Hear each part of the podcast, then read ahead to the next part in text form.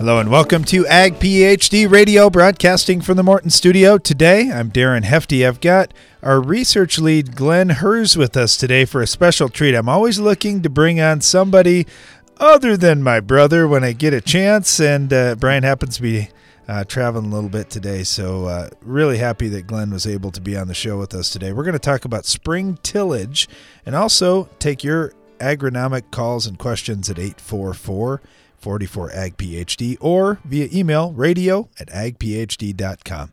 Let's get started here. Glenn, thanks for joining us today. Yep, absolutely. Okay, spring tillage is the topic, and uh, I find this interesting when about half of our farm is underwater right now. The other half uh, went through a wet harvest season. We, we certainly need some tillage, if nothing yep. else, to fix some of the ruts. Right, right. And we're, I mean, right here, you know, in Baltic and whatnot, we're way better in way better shape than some people.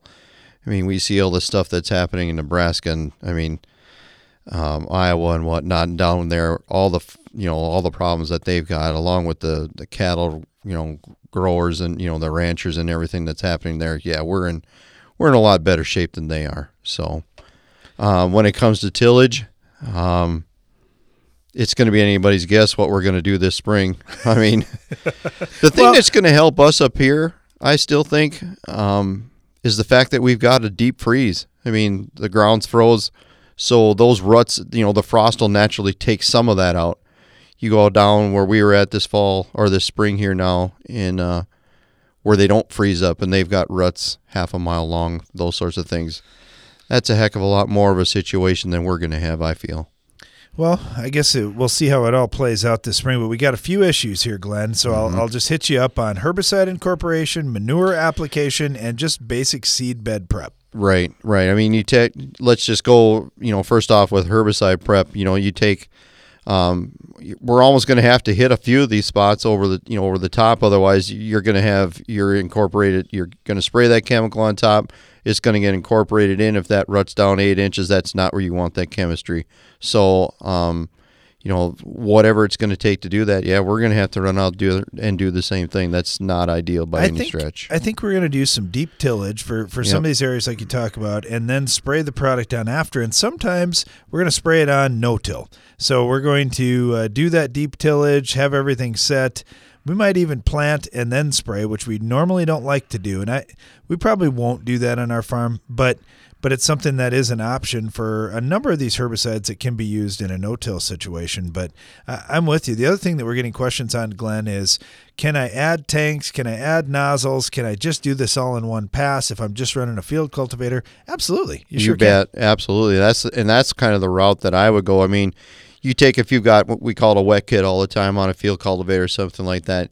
You you come to a spot and you're like, man, this is not going to work here. You can always turn around and hit that one more time, you know, to try and level something off or whatnot, and then go about putting that pre-emerge on or whatever or that fertility down and just and so you've got that seed bed prepped a little bit better. That's absolutely where I would go. All right, how about the manure? Because uh, we just yesterday were talking about manure on the show, and uh, Dan Anderson with Iowa State says there's going to be 50% more manure put on this spring oh than a normal spring. Wow. So yeah. it's a lot. Yeah.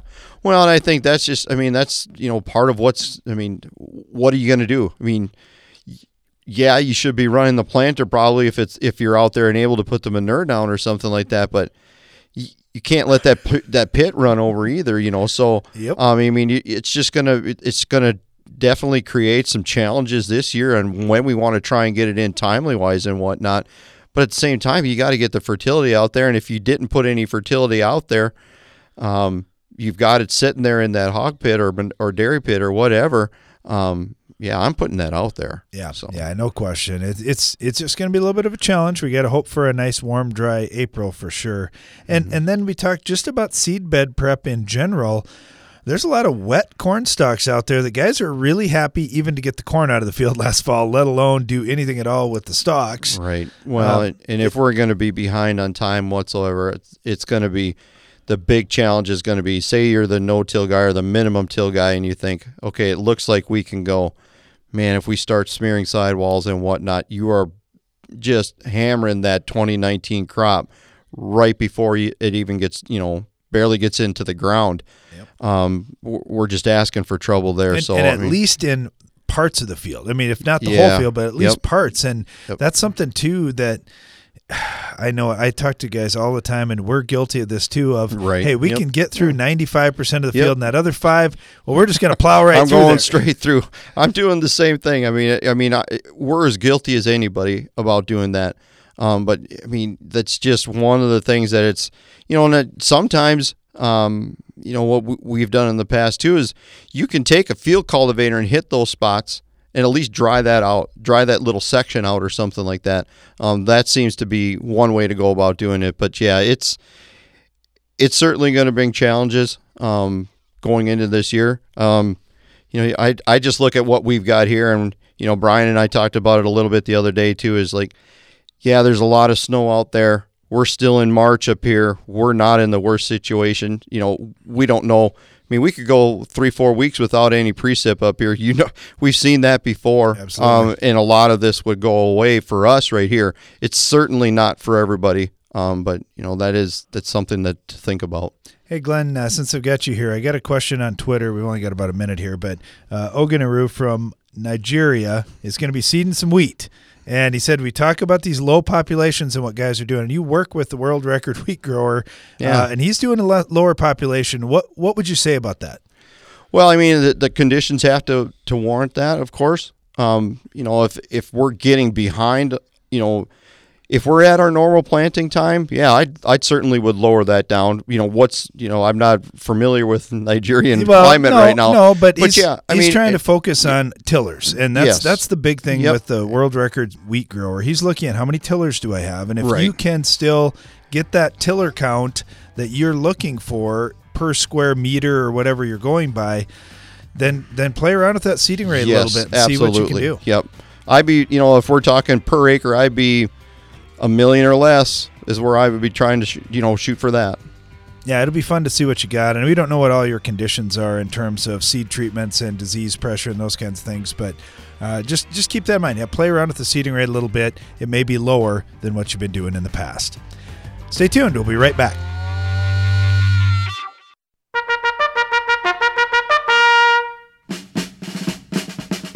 Clean fields and higher yields start with a strong battle plan. For soybean growers, there's no stronger ally than Sonic herbicide. When applied pre-emerge, Sonic is proven to defeat yield robbers like water hemp, mare's tail, and giant ragweed. With long-lasting residual control, it keeps fighting to defend your field from invaders. Visit battleweeds.com to plan your attack against weeds. Always read and follow label directions.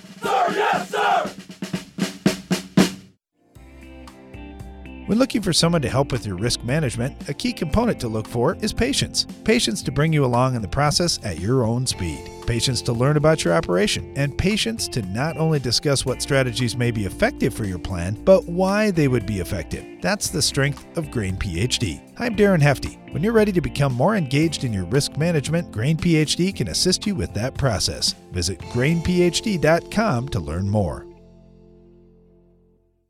One year it could be moisture stress, another pythium or nematodes. So you need your soybeans to rise ready for whatever the season holds. Now, one simple decision provides coverage on four fronts the Acceleron portfolio, fungicides, insecticides, bioenhancers, and an industry leading nematicide that strikes where nematodes attack. This season, rise stronger with Acceleron seed treatment products. Learn more at acceleronsas.com slash rise ready. Performance may vary. It's important to use proper PPE when handling treated seed. Your grain bin fans can cost you a lot. High electric bills from running when conditions are not ideal, shrinkage from overdried grain, and spoiled grain all take money out of your pocket. With the STEPS GMS app temperature humidity switch, get your bin fans to start making you money. Only run vans when the conditions are right. Eliminate shrink and spoilage in your bins. Deliver grain in top condition at market moisture. When every dollar counts, you need STEPS GMS. Contact us today at stepsgms.com. Welcome back. You're listening to Ag PhD Radio, broadcasting from the Morton studio today. And uh, boy, I hope not to be in the studio very long. I hope we're out in the fields doing some work here uh, in the near future. We got some wet conditions right now, as is probably true for most of the country. But uh, hey, spring is here, and we're we're ready to get started. So we got Chris Lursen with us right now with Case IH to talk about spring tillage a little bit. Chris, thanks for joining us. Hey, thank you very much, Darren. It's good to be here. Okay, so we got wet conditions. Um, you know, and yet we still have a lot of work to get done. So I talked to a lot of growers that say, you know, I, am going to try and do stuff as shallow as I possibly can that allows yeah. me to get out in the field perhaps a little bit sooner. Uh, what are some of the trends that you're seeing in terms of tillage tools farmers are choosing? Yeah, I mean that that whole shallow concept, and it also depends a lot on your your field conditions, right? You know, I, I, we've we've seen a lot of rutting, we've seen a lot of issues and messes, as as many have called them in the, in the fields, and you know, uh, depends on that condition. But uh, you know, uh, as I've as I've mentioned um, the, before on the program, the vertical tillage tools for, for, for fast, shallow applications have been been very popular. You know, with, with being able to level and and be able to cr- still create a seed bed that has a flat surface and a flat subsurface. Um, but certainly, you know, field cultivators uh, that, that are, are able to do the same thing, but actually provide a better seed bed, I think, than a vertical tillage tool could, um, just with a flat surface and, and a flat subsurface. So, you know, those are the two products that we see a lot of popularity in. Um, you know, disc harrows also have some some places there, most certainly for for for uh, managing unlevel fields, rutted fields. They have a ability to go just a little bit deeper and uh, and, and give us a level surface, um, as well as you know, as far as the true tandem goes, the, the Case IH has is, is a level subsurface. Yeah, I love that you always talk about the subsurface too, and that's a big deal for me as well, Chris. I, I know growing up as yeah. a kid, we were just happy if it looked smooth on top, but that really, yeah. it, it's kind of like just looking at plants only above ground and not digging up roots. Yeah. You you don't know what's going on down there, and if it's not good below ground, if you have a real uneven tillage floor and you get some problems down there or compaction that you're not dealing with, you're going to have problems. So we, we see, you know, a lot of stuff with a big primary tillage pass. How about with a secondary tillage pass? What are some of the things uh, that, that guys should look for? If they're out, you know, doing some deep ripping or something like that, and then they're coming back with that next pass, uh, what problems or issues pop up?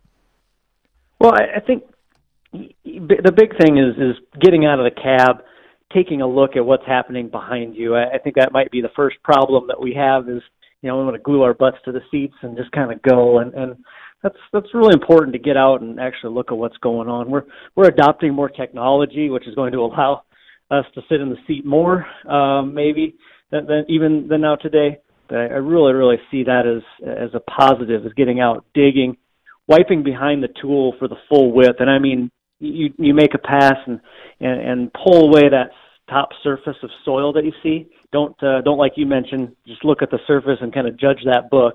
We want to look deeper uh, and pull that back and, and see. Really, it gives you a, a full picture of exactly what that tool is doing from its settings, uh, fore and aft, wings to mainframe. You know, you have a tool like that, you, you should be pulling that back, and it will tell you exactly what's going on. If you see ruts or see see uh, grooves in the subsurface, you're probably you know tipped forward, or, or there, there's just a fore and aft levelness issue.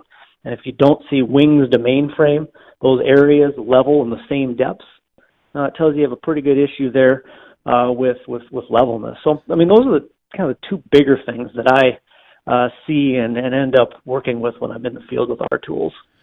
Yeah, a lot of times when I get to fields too, Chris, I'll just look at the tillage tool and I can just see that it's running at an angle, and we know we got an issue out there.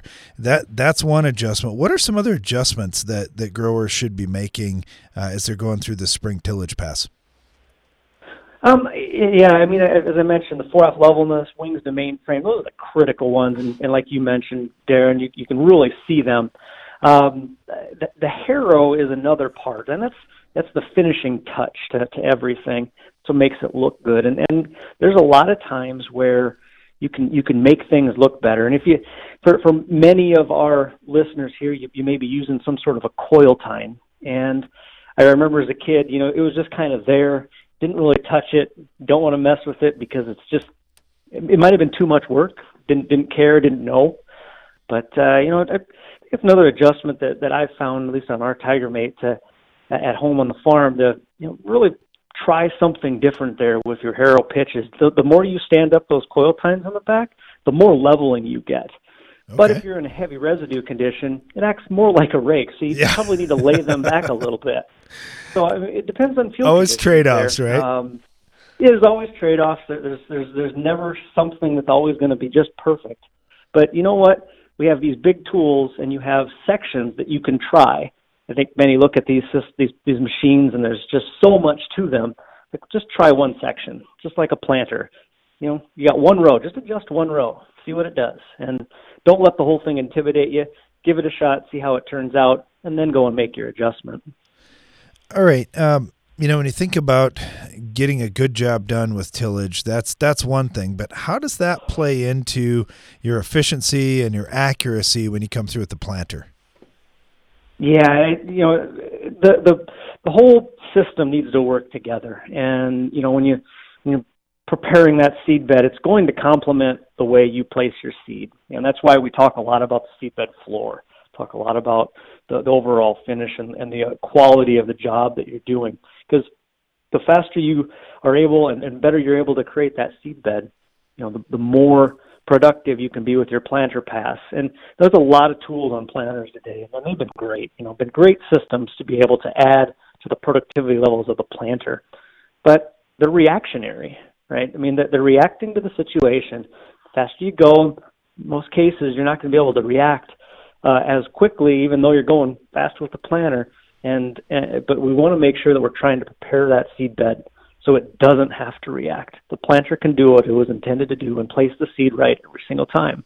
So, I mean, those are the those are the things that I've seen with just making sure those settings are where you're at, digging behind the tool. That, that's why I push on that so hard is to to make sure that we're getting that level surface and level subsurface. All right. One other question that I was uh, getting quite a bit this winter. So growers that normally had done fall tillage uh, had had told me something they had heard, and you can tell me if this is accurate or not. But they said we've heard that okay, fall tillage, it's fine to go kitty corner across the field or at an angle, but spring tillage, it's more critical that we go the same direction as the planter. Now we've heard a lot of high yield growers over the years saying going the same direction as the planter is really important for them. Uh, what's your opinion on that? What have you seen? Have you done some studies?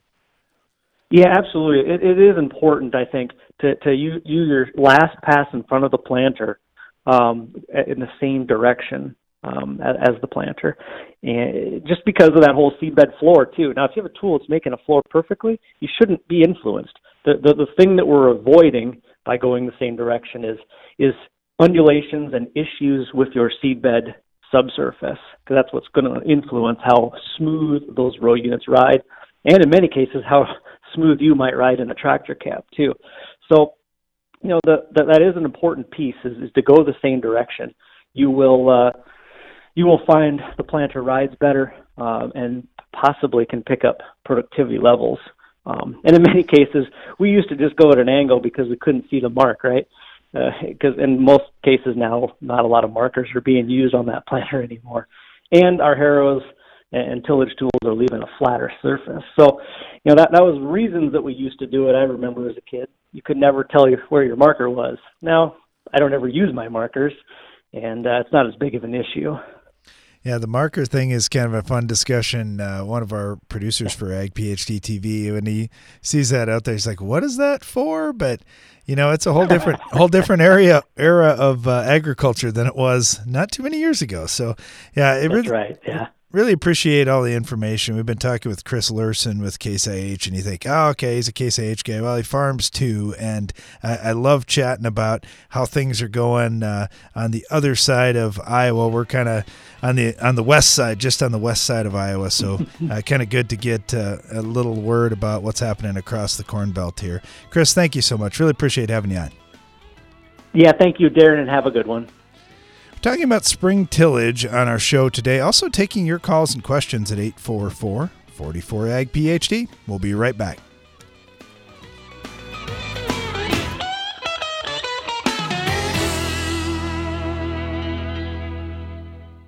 In farming, there's a lot of variables out of our control. Don't let fertility be one of them. Let the experts at Agro Liquid move you closer to your bullseye. It's true, Agro Liquid fertilizers are formulated to keep nutrients available to your crop, and they have unmatched compatibility with other nutrients and crop protection products, which makes application more efficient than ever. But we also have the best people in the field, ready to talk about your operation, your goals. Go to agroliquid.com to move you closer to your target.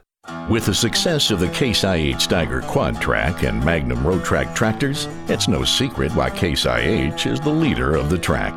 So it wasn't surprising when the competition started imitating us, because Case IH offered the first five axle design to give you more power to the ground with less berming and compaction, all to help you be more productive. Still, we're flattered. In fact, if we weren't already red, we'd be blushing. To learn more, visit caseih.com slash tracks. High yield corn growers know that feeding the crop and soil are keys to maximizing yield potential. Nutex EDA and Reverb are specifically formulated to help manage limiting factors associated with today's farming conditions. Nutex EDA works within the plant to support nutrient mobility and utilization. Reverb focuses on the soil, providing beneficial trace elements which help condition the root zone for optimal microbial activity. Low use rates and superb tank mix compatibility make Nutex EDA and Reverb no brainers in the high yield grower toolbox. In farming, getting things done early has a way of setting you up for success, like using Corvus for an early season win over weeds. Corvus keeps even the toughest weeds from gaining a foothold. Multiple sites of action deliver superior control of emerged weeds. And later, Corvus reactivates with just a half inch of rain to take out any new weeds that may have sprouted. So get an early season win against weeds with Corvus for end of season rewards. Always read and follow label instructions. Corvus is a restricted use pesticide. Your independent spirit is more rewarding than ever before. Unlike incentive programs that require growers to purchase a particular seed brand or to bundle certain products, the FMC Freedom Pass program rewards you for making the best choices for your fields. You decide what's best for your operation from pre plant to harvest. Your retailer and FMC take care of the rest. It's really that simple. The exclusive agronomic rewards, performance assurances, application innovations, and product financing of the FMC Freedom Pass program make it easier to protect your crops and cash flow. That's what we mean when we say we give you more freedom in the field. You'll experience more control and confidence too. Generics and imitators can't promise that. Visit your authorized FMC retailer or FMCFreedomPass.com to calculate your potential financial incentive and learn more.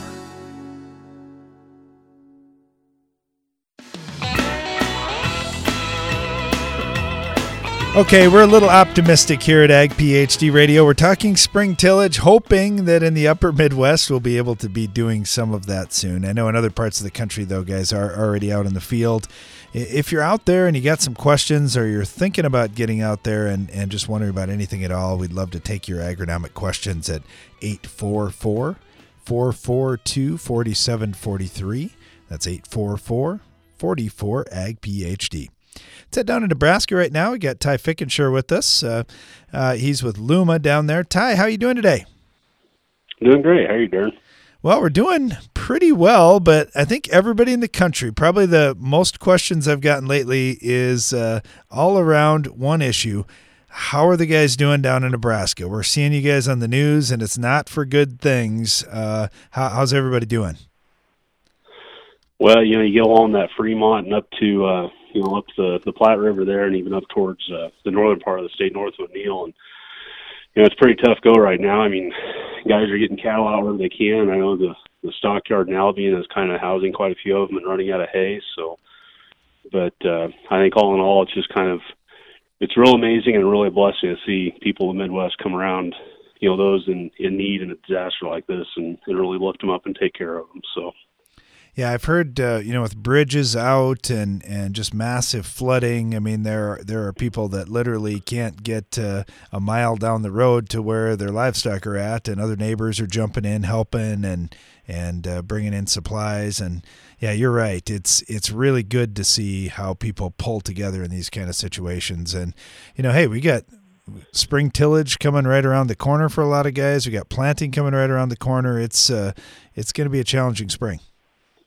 Yeah, for sure. Yeah, it's it's. uh I don't know. I think it's, it, it'll always get done. It always has gotten done. But I think you know, right now for a lot of those folks, it's one day at a time and and one foot in front of the other, and get done what we can. But uh, yeah, that'll definitely be upon us here before we know it. So, yeah, I guess it's you know it's kind of a good reminder too. If if uh, you're listening to the show today and you need help, ask.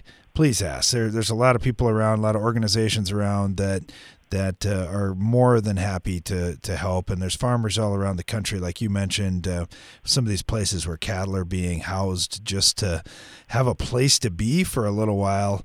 Uh, there's donations of hay coming in around. If you've got hay that's excess and you say, "Man, I've got some, I can sure share. We'll have another crop here in a few days."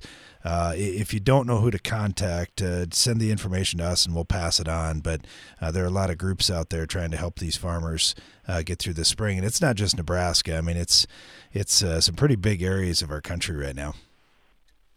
Yeah, I know you can look at you know up into southern South Dakota and western Iowa, and um, you know some other parts affected pretty pretty severely as well. But uh, um, yeah, it's a terrible thing, but uh, you really get to see the good in people when this happens. So yeah, that's for sure. And and you know there there's still a lot of work to get done out in the fields, and uh, and I know there's a lot of guys that okay, well I, I, got this stuff that's not going so well, but I do have some work that I can focus on, and that that helps me as well.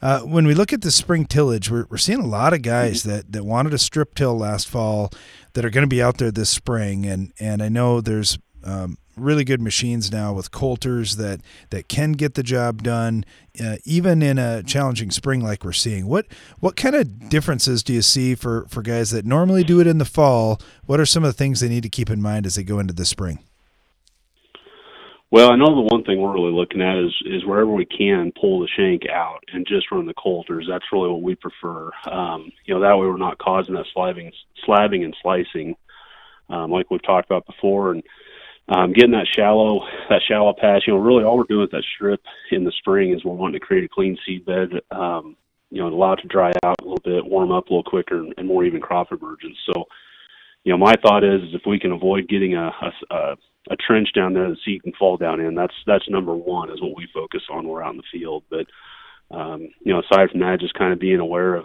conditions are going into and I know for us, we're going to be awful selective on which field we start on and which field we move to before we before we really get going too uh, too fast with it. So I think you know you kind of hit a point there that we're going to have to make some adjustments. There's no question about it. Probably field to field as as we're going this spring and as things dry out and we get into different soils. But uh, I look at that. Don't make a trench as being a real key because we've seen it on our own farm that we've had to make a lot of adjustments over the years. Are we making too much of a berm? Are we making a trench? Uh, uh, it's not just I'm going to roll and and everything will be fine. We need to be back there making adjustments pretty frequently.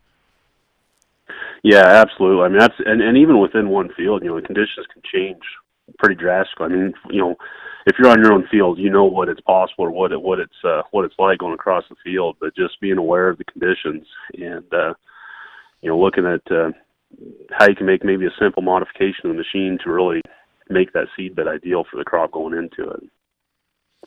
You know, when we, think about uh, uh, putting out fertilizer and trying to accomplish many jobs at one time, that's one of the reasons that, that many farmers, including us, have gone to strip till that, hey, I can do seed bed prep, tillage, residue management, fertility placement, all these things with one pass. When we're doing it with the coulters, I know one of the things we hear you talk about, Ty, is kind of spreading that fertility out in the zone. Uh, what do you see for farmers that haven't done that before? What kind of difference does that make? You know, as as opposed to, I guess I might make two comparisons there. You look at a broadcast application on the surface. Um, you know, you're like this one, especially in the Midwest. How much of that is still available to crop? Um, but then two, how much is if it's a leachable nutrient, how much is down through the profile already. But then you, know, you look at a banded application and, and what's that doing to the root system? Um, you know, you're like this where you have great growth with, with ample moisture and, you know, what's going to do to the root system when it hits that, hits that band. So, you know, that's, that's just like you said, our approach has been to do more of a uniform distribution throughout that zone and not cause any hot spots and allow those nutrients to be in places where the roots can kind of spread out and capture as they get to it. So, yeah, I think it's I think it's going to be critical as we go into this spring. And for the guys that are incorporating manure, we talked a little bit on yesterday's show. You know, strip till is a good way to get a lot of that worked in as well. Yeah, and that's I'll, I'll be honest. I've not had much experience with that. We do some different stuff with uh, you know chicken litter, beef uh, beef pellets, and stuff like that. But as far as manure, um, we've not had any much personal experience with that at all. But um, you know, really just think through the agronomics of it, getting it into the soil is going to be better than uh, um, just lay, let, letting it lay on top of the soil, definitely. Yeah, I think it's something that's coming. There were some guys uh, yesterday on our show talking about uh, taking poultry litter and dry cattle manure mm-hmm. and uh, making some different attachments to be able to do that with the strip till machine as well. I think it'll be interesting to see uh, see how that goes for them and, and how they have to dial the rates in right to to make that turn out just fine. But yeah, lots of stuff to to think about going into this spring. We're talking with Ty Fickensure down in the state of Nebraska. Ty, we sure got uh, got you and all the guys down in Nebraska and our, our thoughts uh, with all things that we're seeing with the weather this year, and wish you luck going into the spring. Appreciate that. Thank you, Darren. Uh, also got uh, get a lot of mailbag questions coming in. Uh, I, I, think uh, we should probably jump into that. I got my brother Brian rejoining me here. Uh, Brian, you ready for a little mailbag? Yep, fire away. Okay, uh, first of all, I got a question from Keith in Southwest Ohio, and uh, he's talking about soybeans. Said, "What do you recommend for sulfur on soybeans? Are there rates and timings that you use, and any favorite sources?" Well, number one, soybeans need a fair amount of sulfur. Uh, two, you typically don't need to add a whole lot of sulfur to a lot of soils if you have good organic matter mineralization and you have some sulfur left from the previous year. But especially in lighter soils where more leaching has occurred, you know, coming off a wet fall and a wet spring, then the odds are higher that a little bit of ammonium sulfate is going to pay. We really like ammonium sulfate, uh, but I, mean there are many sources like liquid, for example. Uh, um, I, I I really like liquid thrown together with my herbicide. So if you said, "Oh boy, I don't have any way to get all this done in one shot," okay, well let's throw a little liquid sulfur. Use that as your as the carrier for your herbicide. Just make sure you're doing a jar test first. But we've done a lot of that over the years. So lots of different sources. Just get some out there. I'm not that worried about the timing of it because sulfur only leaches, sulfate only leaches at about half the rate of nitrate. So usually, if you get it out to start the year, it's pretty good and like ammonium sulfate, for example, uh, just takes a little bit of time. Elemental sulfur also takes time to break down. So those sources aren't available necessarily today, but they're available fairly soon uh, during the growing season. You know, and as we look at the Ag PhD fertilizer removal app, we'll dial in soybeans, dial in a yield goal of say 70 bushels. It needs 25 pounds to pull up for stover and grain. You probably better have twice that much out in the soil if you're going to be able to pull it in for this year's crop. Stay tuned. We'll be right back. Give your corn a strong defense against stress throughout the season with MycoApply Endoprime SC. MycoApply Endoprime SC uses four specially selected species of mycorrhizal fungi to protect your crop against stress. That means more access to water and key micronutrients while building a healthy soil structure for stronger crops for years to come. Stronger corn starts beneath the surface. Learn more about MycoApply Endoprime SC at endoprimecorn.com. Always read and follow label instructions.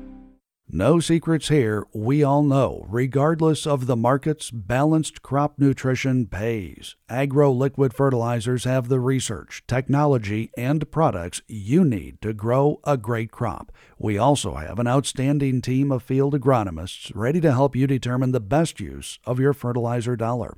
Agro liquid can help you maximize your yield potential effectively and economically. Visit agroliquid.com to find a dealer near you. Hey, Bill, any advice to control tough weeds and rootworms? That's easy, Jim. Buy two, save three. Wait, for weeds and rootworms? Buy two, save three. Combine your Impact or new Impact Z herbicide purchase with a qualifying insecticide and save $3 per acre. Buy two, save three. That is good advice. For details, go to buy2save3.com. Impact, Impact Z, and Buy 2 Save 3 are trademarks owned by Amvac Chemical Corporation. All rights reserved. Impact Z is a restricted use pesticide. Always read and follow label instructions. Customer service goes a long way when trying something new. Ryan Shaw from Michigan shares how Soil Warrior helped him transition to strip tillage in his operation. The Soil Warrior guys, they are amazing to work with. They made this jump in this transition extremely painless. It, one question that I get all the time is, how is the service and everything? And I said, well, actually, I get better service from them than I typically do my dealers uptown. They're just amazing. More info at soilwarrior.com. Build with the best. When you choose Morton Buildings for your next farm storage building, you'll experience the Morton advantage at every step, starting before the walls even go up. Since the value of our buildings is in its ability to protect what you have stored inside, We ensure that every component is researched and tested to withstand the elements in all weather conditions. And we back it up with the strongest warranty in the business. Looks better, built stronger, lasts longer. Learn more at mortonbuildings.com. Want to cut production costs without losing yield? The Soil Warrior can reduce trips across the field, optimize nutrient placement, and improve soil health. So you can lower production costs without losing yield. See what makes the Soil Warrior different and better at soilwarrior.com. We started utilizing the Dual React system this year. You can adjust your speed and it automatically adjusts your sprayer tips. So you can slow down and you aren't building up huge droplets, or you can speed up and you're not throwing a mist that's drifting. Hypro, helping you spray better. Welcome back. You're listening to Ag PhD Radio, broadcasting from the Morton studio today. We're right in the middle of the Ag PhD mailbag time, and Brian, I should have asked you before uh, before I, I jumped you with that last question. Did you have any other comments on spring tillage? We talked a little bit about manure application, seed bed prep, uh, herbicide incorporation. Well, we've talked about it a lot lately here on the show. I guess the only real thing that I always want to be thinking about with this spring tillage thing is the most important thing is to make sure we have a good seed bed, getting the crop off to a good start, and having it thrive all season long is our ultimate goal. So, whatever you choose to do for spring tillage, just make sure that when you plant that seed, it is planted when the soil is fit and you have good to seed so good seed to soil contact and you've done everything you can to give your crop the best chance to succeed. Yep, I totally agree. And then, uh, you know, the next step is going to be on some of these herbicides. We got a question that came in from Brandon in Northern Virginia. He said, I'm looking for a good pre corn program. Uh, we're in no till. We don't have any mare's tail or palmer pigweed yet. Uh, I, I, would guess that you probably do, Brandon, but you've been doing a pretty good job on them so far. He said, We've been uh, suggested to use a new program this year. Just curious what your thoughts are. Three pints of Gramoxone, three pints of Atrazine, two pints of Princep, four and a half pints of Acuron Flexi, uh, and then some surfactant drift control as well. It seems like a lot, and the price is really high for us. Uh, but I'm curious what your thoughts are and uh, and what you think because your three pre strategy for soybeans has really helped me. Okay, so you said this is corn, correct? Correct. Yep. I don't know why we're using Princep. I've never recommended Princep for corn in my life, and Princep has been around my entire life, so I have no idea what weed they're after and why somebody would recommend that. That that one is the one that's most baffling to me. Yep. With the atrazine, I would say there's no possible chance I will ever recommend atrazine pre-emerge. So I will not do that. And Yeah. the reason why has everything to do with groundwater concerns, not with efficacy or cost or safety, anything like that. All that's fine. It's just simply I'm worried about groundwater and I'm worried about the environmental impact. Well, Brian, uh, you know, look at post-emerge, look at that recommendation. We've got Acuron Flexi in there, which is Acuron without the atrazine. So why would we use a? We could have had a premix of Acuron if we would have wanted to have uh, all the atrazine in there, the but atrazine. it Yeah, seemed like uh, Acuron Flexi is probably being sold in that area because there are growers saying the same thing you are. Hey, I don't want the atrazine out there. I don't want it out there pre for sure. Uh, Right. I might use Right. some post, but I'm probably not going to be using that high a rate either. Three pints is a Right. pretty good, strong rate. Yep, that's for sure. So yeah, I would not do that. So I'd cut the atrazine. I'd most likely cut the Princep, and I'd go from there. And then I would spray something post-emerge, depending on when I scout my field, what weeds do I find. So the Gramoxone is fine. The Acuron Flexi is fine, and you know you can look at those rates a little bit to see if you want to tweak it depending on what you're doing exactly what your post program is going to be. But yeah, we're just concerned about that atrazine and Princep that's in there. That that that just seems a little excessive. And I know on the Acuron Flexi, Brian, what do you think of the split approach where we're putting uh, half of it on early and half of it on a little bit later versus putting it all in one shot? If we're in lighter soils, would that be a better strategy? Well, it could be, but you know, with the dual component in there, that doesn't really need to be split. Um, and for that matter, the HPPD too doesn't really need to be split. I, I I don't know what rates we're talking about though, so I am a big proponent of using Acuron Flexi at a relatively low rate early post. That makes complete sense to me. If you wanted to use some of the same product pre-emerge, that's where I start to have problems. Why would I use the same modes of action? Why don't you use something else? Uh, I, I mean, switch it up a little bit. That's what I would do. So I and yeah, Group 15, I can see maybe doing that twice, but uh, what's wrong with let's say Verdict for just as an example, or Sure Start or Triple Flex, something a little different for the broadleaf component rather than doing HPPD followed by HPPD. Yeah, and you look at Acuron Flexi, if we're going four and a half pints, we've got about six ounces of HPPD product in there, which is about a double rate to what you'd use post.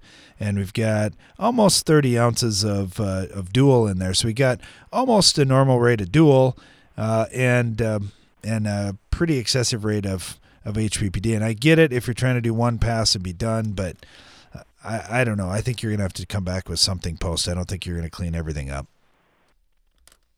Yeah, you might have to come back with something post. So most of the time, you will. All right. Well, thanks for the question. We really appreciate that, and uh, thanks for telling us about the three pre-program working for you in Northern Virginia. We've had really good luck with that, and and glad you're having good luck with it as well. Uh, got a got uh, a an email from John here. I'm trying to see if he says where he's from, but he's not. He doesn't. Uh, John said, "Hey, I'm a I really appreciate you answering my questions in the past, uh, and you've been good teachers for me. I'm searching for and haven't found a conclusive study on the best methods for applying fungicide on wheat for head scab. I know the timing, uh, but the application's certainly important too. What is your favorite nozzle? Uh, gallonage, boom height, nozzle spacing, pressures, so forth, uh, to to make that application work well. Go ahead, Darren. Okay. Well, there's there's a few things here. So first of all, if you get that timing right, when we're at say 10 to 15 percent flowering, seems to be the the preferred recommendation where we're getting the best uh, protection from head scab. Then we look at product selection, and there's certainly some good ones like Prosaro and Caramba out there, and and others. Uh, there, there's new products coming out as well. Uh, but when we look at the nozzle type, what I like to do is try and get excellent coverage, and I'm looking for something that's got some incline to it. So whether you're using um, a twin fan type approach, um, whether you're using the new 3D nozzles from Hypro, uh, there's a there's a lot of ways that you can go about this. Personally, I like that 3D nozzle. Now, I had really liked the twin fans in the past. Uh, but either way, when you're using a, a, nozzle, it has some incline. So I mean, it's it's got a um, the the spray is coming out not just straight up and down, but at a little bit of an angle. Uh, if we've got the angles going forward and the angles going backward, now we're going to cover both sides of that head that's sticking straight up in the air. And we can do a good job. We've seen too many applications with flat fans not doing a great job of coverage or with nozzles that just angle one direction, doing a nice job coating up one side of that seed head but not the other. And we get kind of half head scab control. So that's going to be a big thing. So get a nozzle like that. Um, you can check out the the Ag PhD spray nozzle app and and look at those specific products. Prosaro and Caramba, I know for sure have recommendations about which nozzles you'd want to use. Then in terms of gallons, we want to make sure we're getting great coverage. If you've got a lot of wheat plants out there, you probably want to have a little bit more water. Uh, maybe you're going to run with 15 gallons. I know a lot of guys have run with 10 and done well as long as they're getting a, a finer spray droplet. So you want a medium sized droplet to a little smaller uh, and run with, uh, say, 15 gallons of water. Keep the boom height at the proper height. Maybe it's two feet above the wheat, depending on what nozzle spacing you have and what the angles are. Uh, so follow those recommendations to, to keep your head or your, your boom down lower. And then ground speed is important too. If you're going too fast, you're just not going to get great coverage. So you don't want to be running more than uh, say 10 to possibly up to 15 miles an hour. But uh, the the slower you go, the better job you're going to do on this, getting great coverage. All right, thanks for the question, John. Really yeah. appreciate that. Oh, go ahead, Brian. Any hey, other comments? Yeah, I was just going to say you mentioned Prosaro and Caramba. Uh, those are excellent choices when you're after head scab. There are a couple other options at that timing, though. There is the old Folicure, the generic now, uh, and that's going to do really well on rust, but it's not nearly as good on scab. The other thing is the new Miravis Ace. Some of the trial work that I've looked at, it looks really good, so I'm excited this year to test out Miravis Ace next to Prosaro and Caramba for Fusarium head blight, or as we call it, head scab. Yeah, and there's a lot of price difference when you start talking about those options, and uh, the premium products do come at a little bit higher price, but we have seen much better protection out of them. But if you say I just don't have the money to put out there, and I don't know for sure head scab's going to be a problem, uh, you're right. The the generic Folicure or Tebuconazole products have done a decent job, and they've done it for a pretty low price, so that's that's not a bad thing either. We'll get right back into more of your questions right after this. Stay tuned.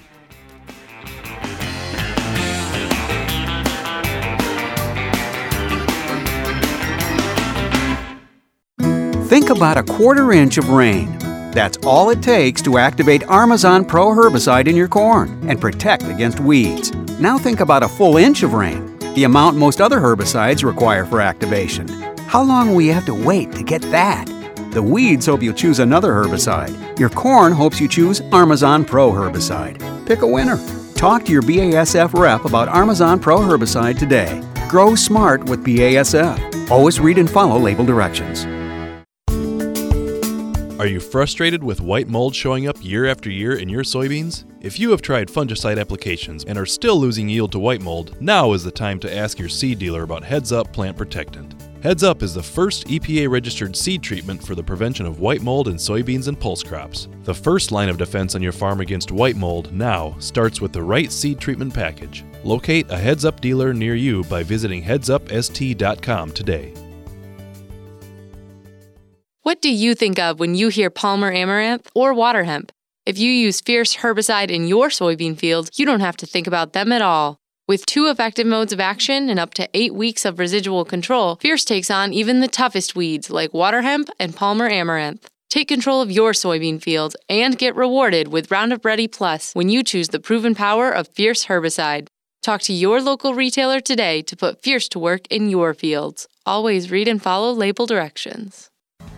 Using N-Serve nitrogen stabilizer with fall fertilizer applications keeps nitrogen available into the spring for maximum crop growth. Field trials in Iowa show N-Serve delivered an average revenue increase of $22.96 per acre, and N-Serve is the only recognized nitrogen stabilizer product in the Iowa nutrient reduction strategy because it reduces nitrate leaching. That's max profit in an environmentally sustainable way. Calculate your field's profit potential at nitrogenmaximizers.com. One year it could be moisture stress, another pythium or nematodes. So you need your soybeans to rise ready for whatever the season holds. Now, one simple decision provides coverage on four fronts the Acceleron portfolio, fungicides, insecticides, bioenhancers, and an industry leading nematicide that strikes where nematodes attack. This season, rise stronger with Acceleron seed treatment products. Learn more at acceleronsas.com slash rise ready. Performance may vary. It's important to use proper PPE when handling treated seed. You need a powerful herbicide to fight the war on weeds. Bellum is Rotam North America's mesotrione herbicide, and it fights against the annual broadleaf weeds attacking your cornfields. Winning this battle means higher yields, lower cost to you, and maximized profitability. For long-lasting residual weed control, check out Evinco, Vilify, and our newest mix, Rixa. For application, flexibility, and season-long control, that's Evinco, Vilify, and Rixa, powered by Bellum. For more information, visit bellumherbicide.com. That's B-E-L-L-U-M herbicide.com. right in the middle of the Ag PhD mailbag. You can send your question in to radio at agphd.com or give us a call on the phone here, 844 44 Ag PhD. Got one from Marty down in southeast Kansas, and he said, Guys, about the first week of May, I'm hoping to be planting some soybeans. I'm running a third of a pound of metribuzin, 3.2 ounces of Zidua SC uh, ahead of my crop and I'm applying just ahead of the air seeder. Do you see a big problem with that? I'm in 10 inch rows. Uh, it will stir the soil a bit, but some ground will definitely be undisturbed between the rows. And I can throw in some paraquat for any small weeds that I may need to burn down right ahead of the seeder because after the seeder, uh, I'm stirring up things too much that the, the little weeds don't generally die because they get too much dirt on them. Uh, what what do you think about that? Right. Oh, uh, okay. I think I'm gonna. Let, there you go, Brian. Oh, sorry. What What do you think about that? Right ahead of an air seeder, Brian. Yeah, I, I think it's fine. It's just I don't love Zidua pre-emerge. I like it early post. I'd rather save it for early post and use it yellow pre. But if that's what he really wants to do, he certainly can. Um, also, I'm wondering why is Valor or Authority not in that mix? I like Metribuzin. You know, if you want to run Zidua, okay. But then why are we not throwing Valor or Authority in there? Because I'm going to guess down there we've got uh, possibly water hemp, Palmer pigweed, you know, um, many of these small seeded broadleaves that Valor and Authority are great on and better than both Metribuzin and Zidua. So if it's me, that's kind of the direction that I'm going to go. You know, I know a lot of the guys in the burn down are, are choosing Anthem Flex too, where they can get that active ingredient from Zidua, plus Exactly. get some aim to to add in Right. that burn down mix for basically nothing. Uh, so maybe something that you look at too to see uh, what what's the cheapest way you can get Zidua and what other products may come pre-mixed with it, like like uh, in Anthem Flex to get some aim that could help you out on your burn down. What do you think of the the Paraquat or Gramoxone type product in that situation? I know with Roundup, we're always concerned about dirt, and if there's a lot of dirt around, it, it makes the burn down a little tougher. Would you, if you're doing the Paraquat, would you like to see that done ahead of time, or is it something you could still do with the seeder? Well, yeah, you're going to get the best results if you do it first before some of the plants get damaged, before they get covered with dirt. I, I mean, if you've got clear, I mean, plants are undisturbed and you can go spray them with any herbicide, you're going to see better results. But, you know, if you don't know if you need the paraquat, you just have to look at the field before you go seed it. And so, yeah, I don't, I don't have any issue with the paraquat. That's, that's fine. If it's Roundup resistant weeds, you got to throw that in there to get the, the best possible burn down. Okay, well, thanks for the question, Marty. We really appreciate that, and yeah, I hope uh, hope everything goes well. You can be out there soon and, and getting those soybeans in the ground. That planting date thing is kind of interesting too. We're seeing a lot of guys push that a little earlier. We'll see if you're able to do that this year. Got two questions, Brian, on subsurface drip irrigation. Uh, I got one uh, one from Richard. He asked if we've tried it, and uh, he said he's been considering it a long time, but the cost range on some of his bids have been extremely wide $2,000 an acre up to $4,000 an acre. Wondering why that range is, uh, is so big and if it could possibly be worth the money. Well, it just depends on your situation and what crops you're raising. But I I mean, I like the idea of subsurface drip tape, but the problem is it usually costs about three times the money of a, a center pivot system. But you need to check that out yourself. So that's just a general blanket statement. But your situation may be different, and the cost may not be prohibitive where we see the big advantage to the subsurface drip tape is when you have abnormally shaped fields. You can get into every area of every field with that subsurface drip tape. And probably the number one thing I would say is when you're limited on the amount of moisture. So, for example, if you only have water rights to take care of one field with a center pivot system, maybe you have enough water to do two fields with subsurface drip tape. So all of a sudden, then, if you say, well, I've got one irrigated field uh, versus two irrigated fields, well, that changes the economics entirely. That's probably where it fits the best and the easiest. But yeah, if you're talking four thousand dollars an acre to put subsurface drip tape in, probably better be raising something other than corn, soybeans, because that, that subsurface drip tape's only going to last fifteen to twenty years usually. Yeah, maybe uh, maybe if you're raising a really high dollar crop, you can can get a return on that pretty quick. Hey, uh, another subsurface drip irrigation uh, question. This is from Florin. He said, "I'm curious about that type of irrigation and how it may impact the soil pH, but also the salt level. Doesn't the upflow of water bring salt closer to the surface?"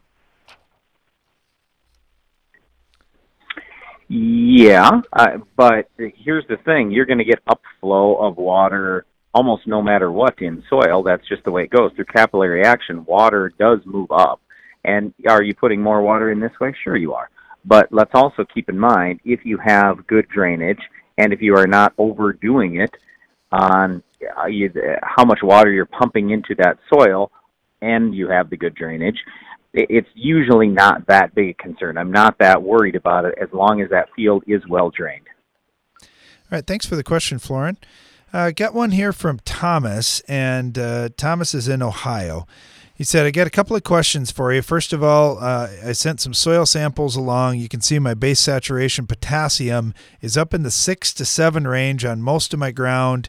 Uh, on the heaviest soil, I'm struggling to get it up over five. Just curious how many pounds I would need to apply. Uh, and just to throw the numbers out there for our listeners, on that heavy ground, it's 18.4 CEC. So that's kind of what we would call a medium to heavy soil. He has 268 parts per million of potassium, which sounds pretty good. But when you look at his calcium at 2,850 parts per million and his magnesium at 404 parts per million, that only leaves him 3.7% base saturation K. So the quick formula you take your parts per million that you have, which is 268, multiply times your base saturation goal, which would be 5, divide by what your current base saturation potassium is, which is 3.7 and then subtract the parts per million off again. So 268 times 5 divided by 3.7, and then subtract 268 again. Then you multiply times 2, and you get 94 pounds of K that you need. So if you're putting out potash that actually has 50% potassium, it has 60% K2O potassium, but only 50% potassium. So it take 188 pounds of potash above whatever your crop removal is for this year to make that happen. And it's probably going to take you two to three years, depending on rainfall, to get that to show up on your test. So put an extra couple hundred pounds of potash out, and you should be able to get it up over five. Hey, yeah, but I, I where where is he from? Ohio. What'd you say? It's not going to take him two to three years for that to show up on a test. I'd be absolutely shocked if that does not show up within 12 months in Ohio. He's got enough heat. He's got enough moisture. Thomas, it would take us it would take us probably three years with our our level of rainfall here, getting uh, Mm-hmm. a little over 20 inches of rain annually, including the snow. Uh, it would take us a couple of two three years to make that happen here. Okay. Uh, Mm, also, maybe we put on we put on crazy amounts, Darren, though, and and it's shown up within 12 months. But to your point, yes, it's possible it could take longer. Okay. The other thing, Thomas had a herbicide question. He said, uh, picked up some new ground. Uh, I've got five to eight acres that are infested with Johnson grass. My normal pre program on my ground is to put out two quarts of atrazine with four and a half ounces of Corvus. And he makes this comment. You're going to love this. He says, Brian, I know you hate atrazine pre, but this has worked well for me in a one pass program. Now, on the new ground that has the Johnson grass, I'm wondering could I stay with that same combo, or is there something pre that works on a perennial with rhizomes like Johnson grass? I anticipate I'm going to need a post emerge application of Roundup, if not for the entire piece of ground. Now, here's the thing if you're not Roundup resistant, the Roundup is going to be a big deal. If you do no tillage and leave that root system intact, you can run with a strong rate of Roundup and take out perennials like Johnson grass. If it if it is Roundup resistant though, then it's going to be a real challenge. Yeah, and also he mentioned Corvus. That's got an ALS grass killer in there. Some Johnson grass is ALS resistant. So I don't know if his isn't great, then the Corvus works. If it is resistant, then that Corvus is a waste of money. And So- as far as what else you can do, there really aren't a lot of choices. We do have this on the Ag PhD Field Guide app, though. We do have Johnson grass in there, so you can look at our best recommendations for corn, soybeans, and wheat. Yeah, perennial weeds are, are a whole different animal, and you look at how they reproduce with, with rhizomes that I mentioned. If you're not familiar with that, rhizomes will send basically runners below the ground uh, over from the plant, and then they'll pop up new shoots. When you do tillage and cut those off, a lot of times we end up with more weeds. Uh, especially if we don't deliver a strong enough dose of herbicide to move all the way through that root system. So that's going to be something to watch for sure going forward. If you've got that Johnson grass problem, definitely get it under control. Do everything you have to do so it doesn't spread on your farm. Thanks for listening to our show today, and be sure to join us again each weekday for more Ag PhD Radio.